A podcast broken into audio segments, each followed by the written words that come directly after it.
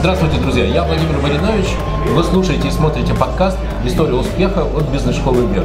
Сегодня у меня очень интересный собеседник Александр Ружинский, президент Ассоциации малых предприятий наружной рекламы. Это интересно, потому что с Александром я познакомился в две тысячи втором или две тысячи третьем году, в третьем году в холдинге эр би ай, где Александр был вполне себе успешным руководителем отдела рекламы, который очень хорошо во всем этом разбирался, но однажды он для себя принял решение о том, что он хочет создать свой бизнес. И, как вы сами знаете, для меня это такая вообще центральная идея. Почему однажды менеджер, вместо того, чтобы знать, что каждого десятого и двадцать пятого ему приходит денежка на карточку, вдруг принимает решение о том, что он создает, создает свой бизнес. Александр, добрый день. Ну вот, вопрос. Зачем вообще это нужно? И тем более еще ассоциацию построить. У нас есть такой маленький секрет. Не знаю, будем мы рассказывать. Будем, все будем рассказывать. То есть без секретов у нас. Да, действительно, успешно трудился, но Владимир преувеличивает мои заслуги в холдинге эр би ай. Трудился я, ну, не руководителем, скажем так, а заурядным менеджером по рекламе.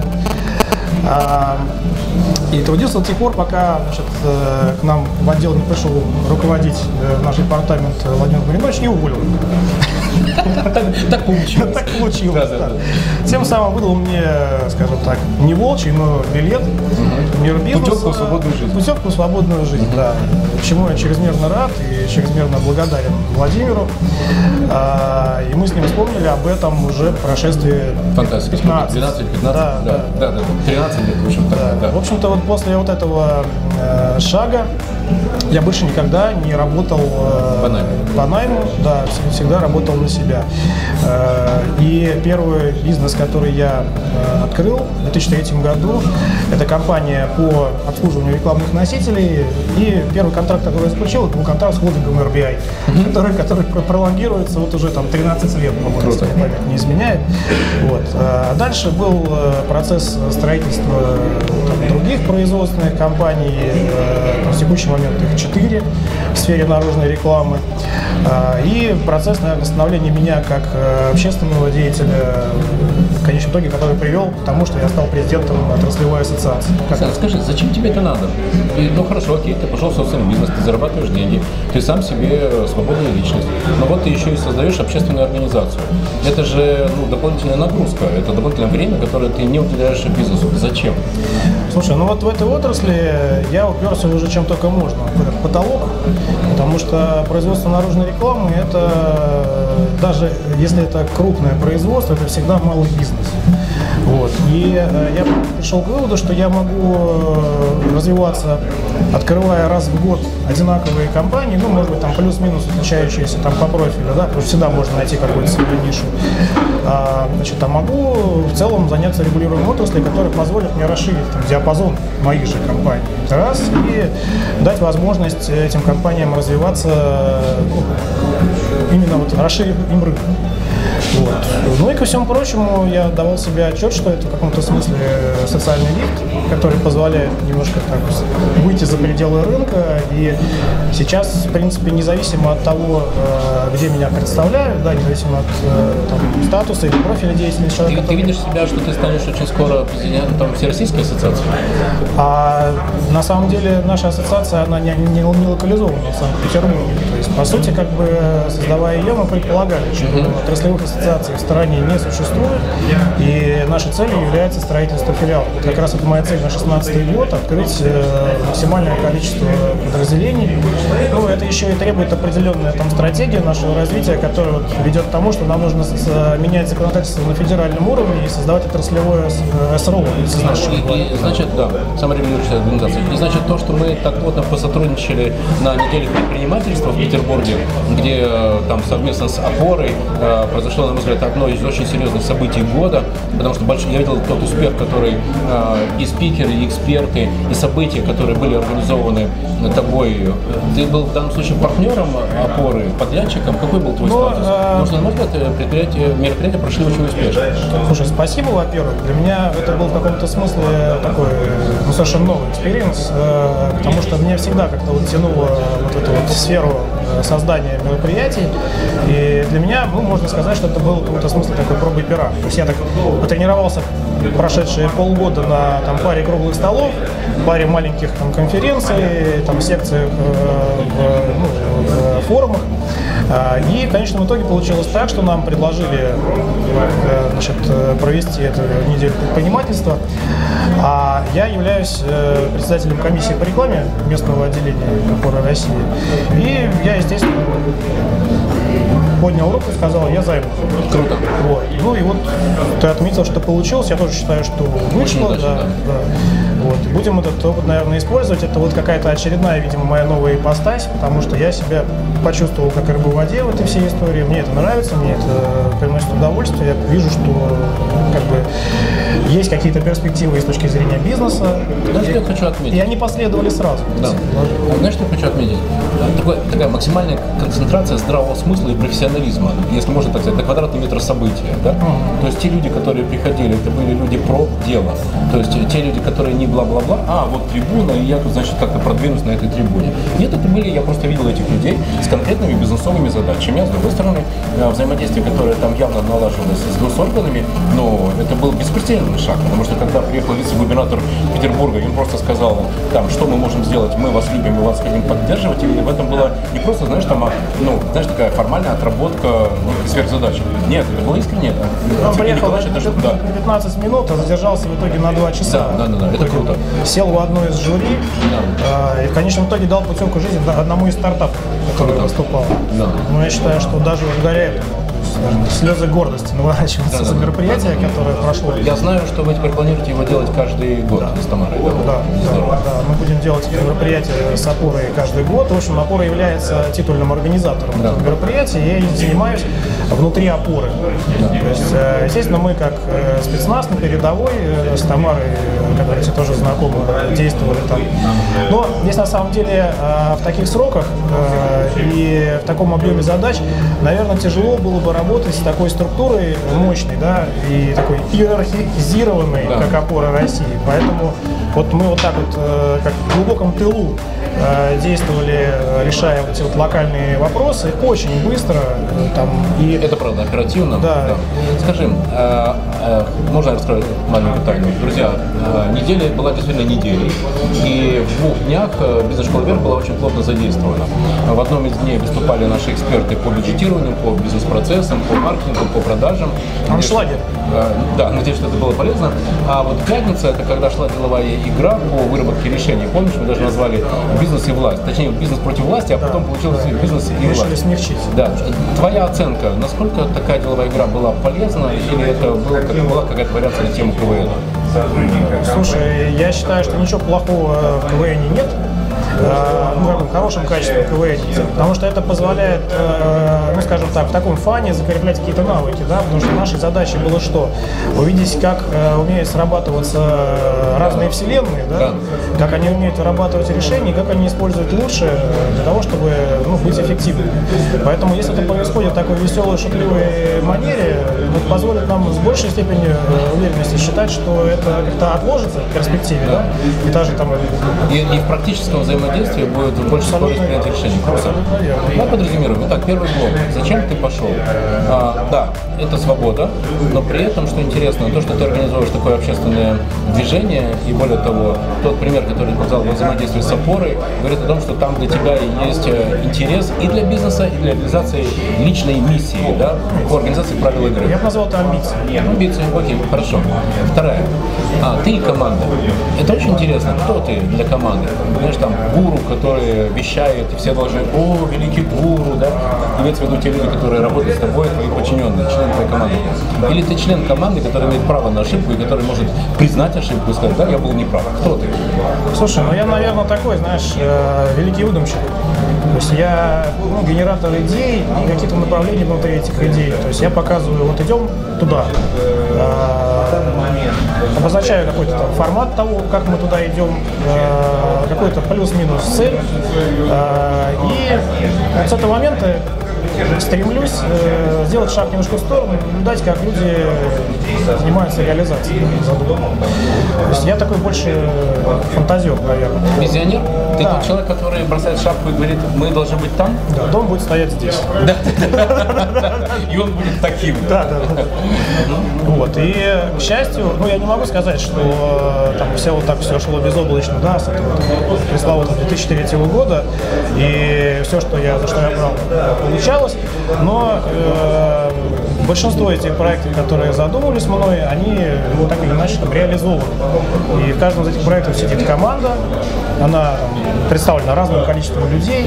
Э, эти команды, они работают автономно друг от друга, некоторые из этих э, команд даже пересекаются как конкуренты на рынке, чему я, в общем, только рад. А как тебе удается находить таких лидеров команды, которые, ну, если ты человек, который придумывает продукт, видение развития этого продукта, вокруг должен быть человек, который это видение реализует. Это очень сложная задача — найти тех людей, которые не про ба-ба-ба, не гордовские люди, а люди, которые сделают экселерцы. Слушай, наверное, везет.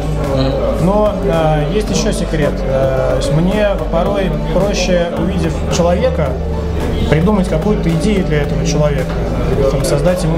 Есть же, понимаешь, такие великие там, делатели, да? Да. То есть, если да. я понимаю, что это вот рабочая лошадка, которую необходимо, там, не знаю, там, дать ей направление движения и сказать, вот, как бы, вот там вот вкусная морковка, создать условия, может, в каком-то смысле, да, там, какую-то инфраструктуру для того, чтобы лошадке было комфортно туда идти, то ну, и не обязательно на этой лошадке даже ехать, можно просто идти рядом, да, какое-то время. То я считаю, что это идеальная ситуация. Ну, а порой, да, порой это какие-то люди, которые выращены. У меня в одной из компаний руководит человек, который дослужился с позиции монтажника до управляющего бизнесом и вполне себе справляется. У меня есть теория, что у каждого первого должен быть талантливый второй. И если помнишь, да, это пара Стив Джобс и Возняк, да, Билл Гейтс и Балмер. Мы знаем, что у каждого первого как раз такого визионера, человек, который является собой энергию развития компании, должен быть второй, но при этом, понимаешь, какая история? Для того, чтобы этот второй был успешен, его надо поддерживать, ему надо показывать, что ты не умаляешь его достоинств, и такие сильные люди расцветают, когда ты им даешь внимание. Вот какая твоя технология работы с этими управляющими партнерами? Почему они от тебя не уходят и не создают свои бизнесы на стороне? Слушай, ну я очень демократичен. И э, я все-таки считаю себя в каком-то смысле справедливым человеком э, и реалистичным при этом.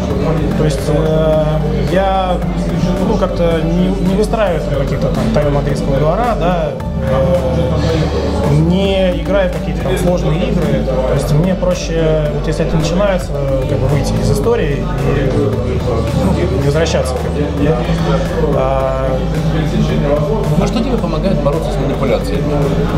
Просто, наверное, то, что я сам великий манипулятор. Шутка, в какой-то степени нет. А, знаешь, мне просто кажется, что к своим тридцати шести я уже так достаточно много повидал для того, чтобы отличить одно от другого. Я не могу а, как бы так совершенно на сто процентов утверждать, что я там, не подвержен никаким манипуляциям, естественно.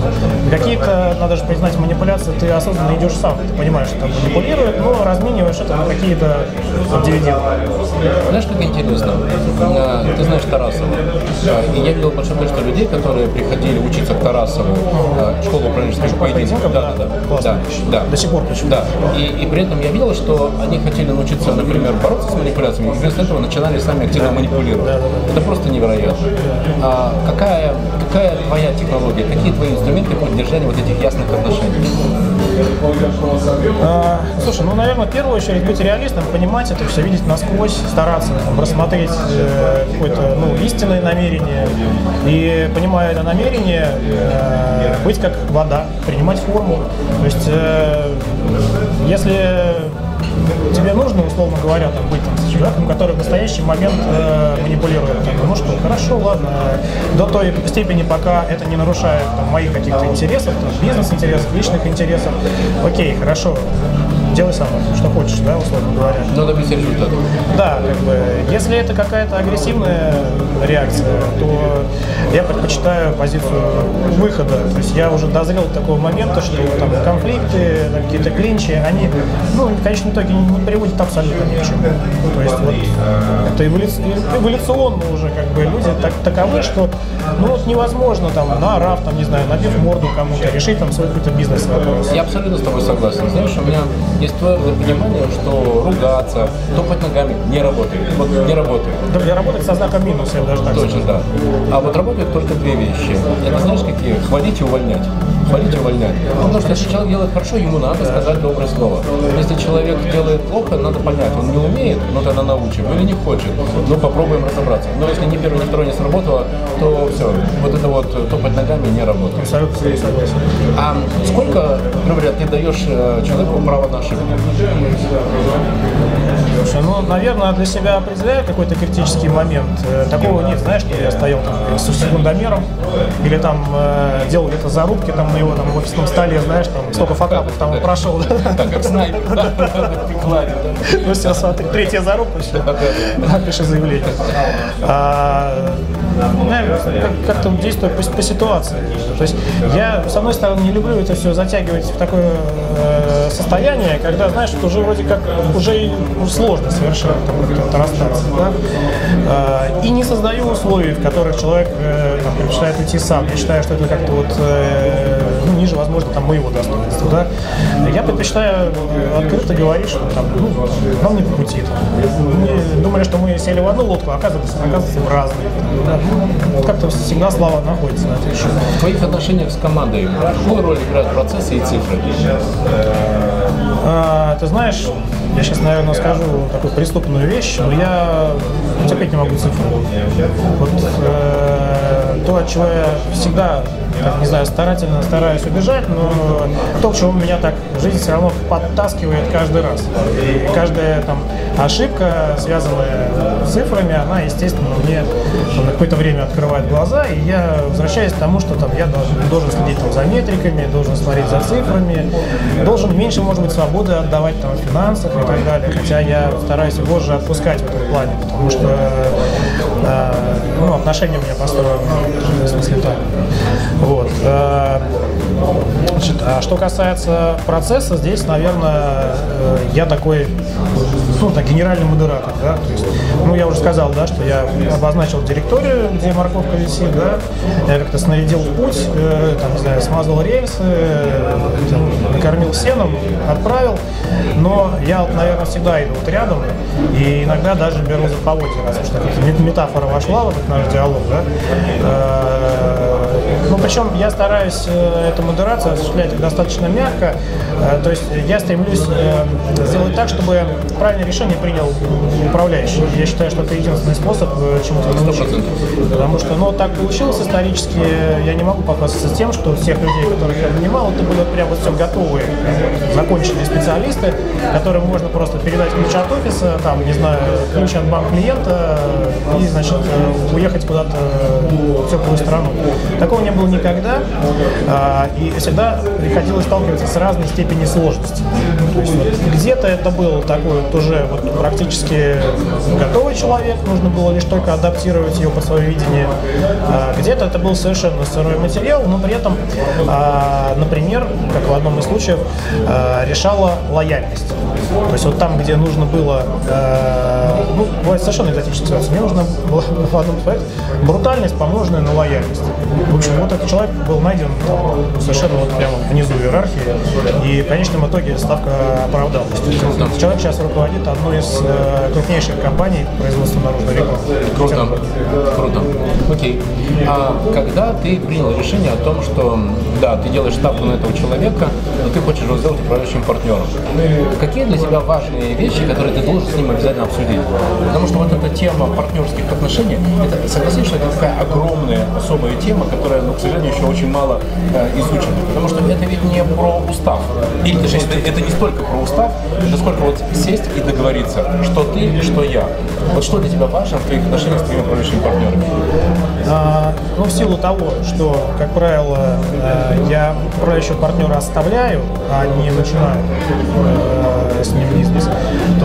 конечно же, первым моим пожеланием, да, требованием является, вот, через какое-то время ты должен перестать мне парить мозги. Mm-hmm. Потому что, ну, как бы, вот, вот я, условно говоря, там эту машинку сделал, да. То есть еще месяц-два я тебя все проведу, но да. потом ты уже должен полететь сам. Ну, да, это идеальная история, потому что я себя много где вижу, да, я уже тебе сказал, что я человек-пароход, да, и, честно говоря, там локализоваться где-то там в одном рынке или в одной компании я просто не представляю себе возможности. То есть мне вокруг столько всего интересного окружает, что столько недель предпринимательств нужно провести, там, заниматься ковырянием там, в каком-то там, отдельном направлении, ну, как-то неинтересно. И это, наверное, основное. А э, ну, не менее важным, ну и, наверное, определяющим в тот момент, когда я человека там, хлопаю по плечу и говорю, ну что, дружище, ты, значит, там, партнер, э, является вопрос доверия. То есть в определенный момент э, как раз, может быть, даже и слова не нужны, да, человек уже сам понимает, что он партнер, условно говоря, там, и вопрос там внесения изменений в учительные документы, это формальность, не, да, всегда, которая, не всегда она требуется. Которая упаковывает уже сущностное так произошедшее между вами факт отношений. Да. Давайте это подразумеваем. Итак, ты и команда. Для тебя отношения равно взаимодействию. И ты не столько ориентируешься на кей пи ай, процесс и си эр эм-ки, сколько на то, что человек должен быть правильным, с правильной мотивацией, ты должен понимать, что он отвечает за этот процесс, и там, в конце концов, ты должен в какой-то момент отойти в сторону, чтобы он, как самостоятельный самолет, да, чтобы он полетел и принес результат. Ну, что не отменяет использовать каких-то рутинных, рутинных конечно, э, конечно. вещей, да, в си эр эм. Да, при этом там твоя главная задача, ты себя видишь, как человек, который обеспечивает контекст. Ты обеспечиваешь ту среду, в которой бизнес может функционировать. Да, и, естественно, вот эта постоянная подпитка, в силу того, что я много чем занимаюсь, в большом количестве сфер, позволяет мне перетаскивать людей, связи, инфраструктуру из бизнеса в бизнес. Это такой, значит, процесс синергии создает. В общем-то, именно поэтому я и стараюсь не зацикливаться в чем-то одном, потому что я понимаю, ну, не знаю, сделав неделю, да, там, условно говоря, я там, достиг там, того, что там у меня, там, не знаю, карманы там, были раздуты от визиток разного уровня. А за каждой визиткой это еще поле возможностей? Конечно, да, конечно. Я даю ситуацию. Ты и продукт, ты и развитие продукта. Ты имеется в виду как владелец э, бизнесов, э, которыми ты управляешь вместе со своими партнерами. А, как это происходит? Форум продукта, вы там собираетесь, морщите мозг, да, вот мы в этом году пойдем в такую-то разновидность технического обслуживания или еще что-то. Как происходит развитие продукта? Слушай, и такое тоже есть. И, ну, это примерно так, как ты вот, сейчас этой пантомимы показал. Примерно так это выглядит. Мозговой штурм, килограмм да. конфет, много да. воды, да, да, чай да, да, и думаем, да. и записываем. Думаем, записываем, да, как-то стараемся фиксировать эти договоренности и там отслеживать в каком-то временном лаге то, что мы реализовали. Ну, причем, наверное, одинаково это происходит в разных бизнесах совершенно. И вот в две тысячи шестнадцатом году ты понимаешь, что рынок будет ужесточаться. Да, я конкурирую сам с собой, да? Потому что я немножко, так получается, над отраслью. И скажу тебе, что навыки, которые приобретены вот в этом бизнесе, несмотря на то, что он прям совсем малый, да, они, конечно же, позволят мне таким тертым калачом стать, потому что рынок наружной рекламы, он, несмотря на то, что он такой маленький, он жутко политизирован.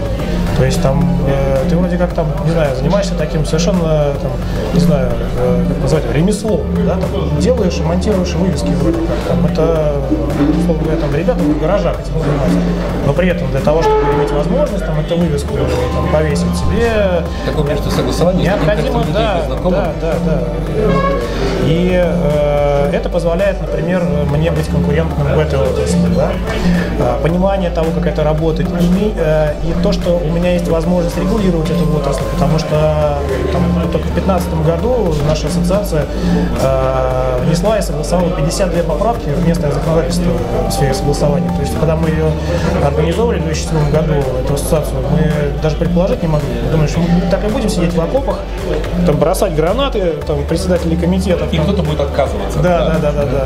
Конечно, а вы реально влияете. Да, мы реально влияем, и э, в позитивном смысле, то есть мы все-таки научились, вот, переросли вот этот пубертат и эволюционировали уже вот таких вот зрелых мужей, которые, которые встречают, которые жмут руки, говорят, да, какие проблемы, вот такие, ну давайте, значит, порешаем. Причем не локально, а именно масштабы отрасли.